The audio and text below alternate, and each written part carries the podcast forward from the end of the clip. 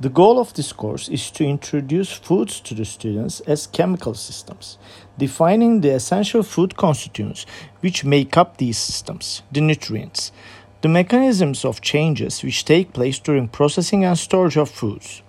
We present all this information under the basic macronutrient categories, which are carbohydrates, lipids, proteins, and enzymes, and finally, water and the micronutrients, which are vitamins and minerals. We will learn their chemical structure, physical properties, functions, and also some chemical reactions that these food constituents take part in. It is a really essential course for a food engineer, and I believe it is also very fun because it teaches the students the science behind some of the common food related incidents that we encounter in our daily lives. After successful completion of the course, a student will be able to answer questions like why does bread stale? Why does meat get brown upon cooking? Why do we roast nuts? Why do apples brown when cut or bruised?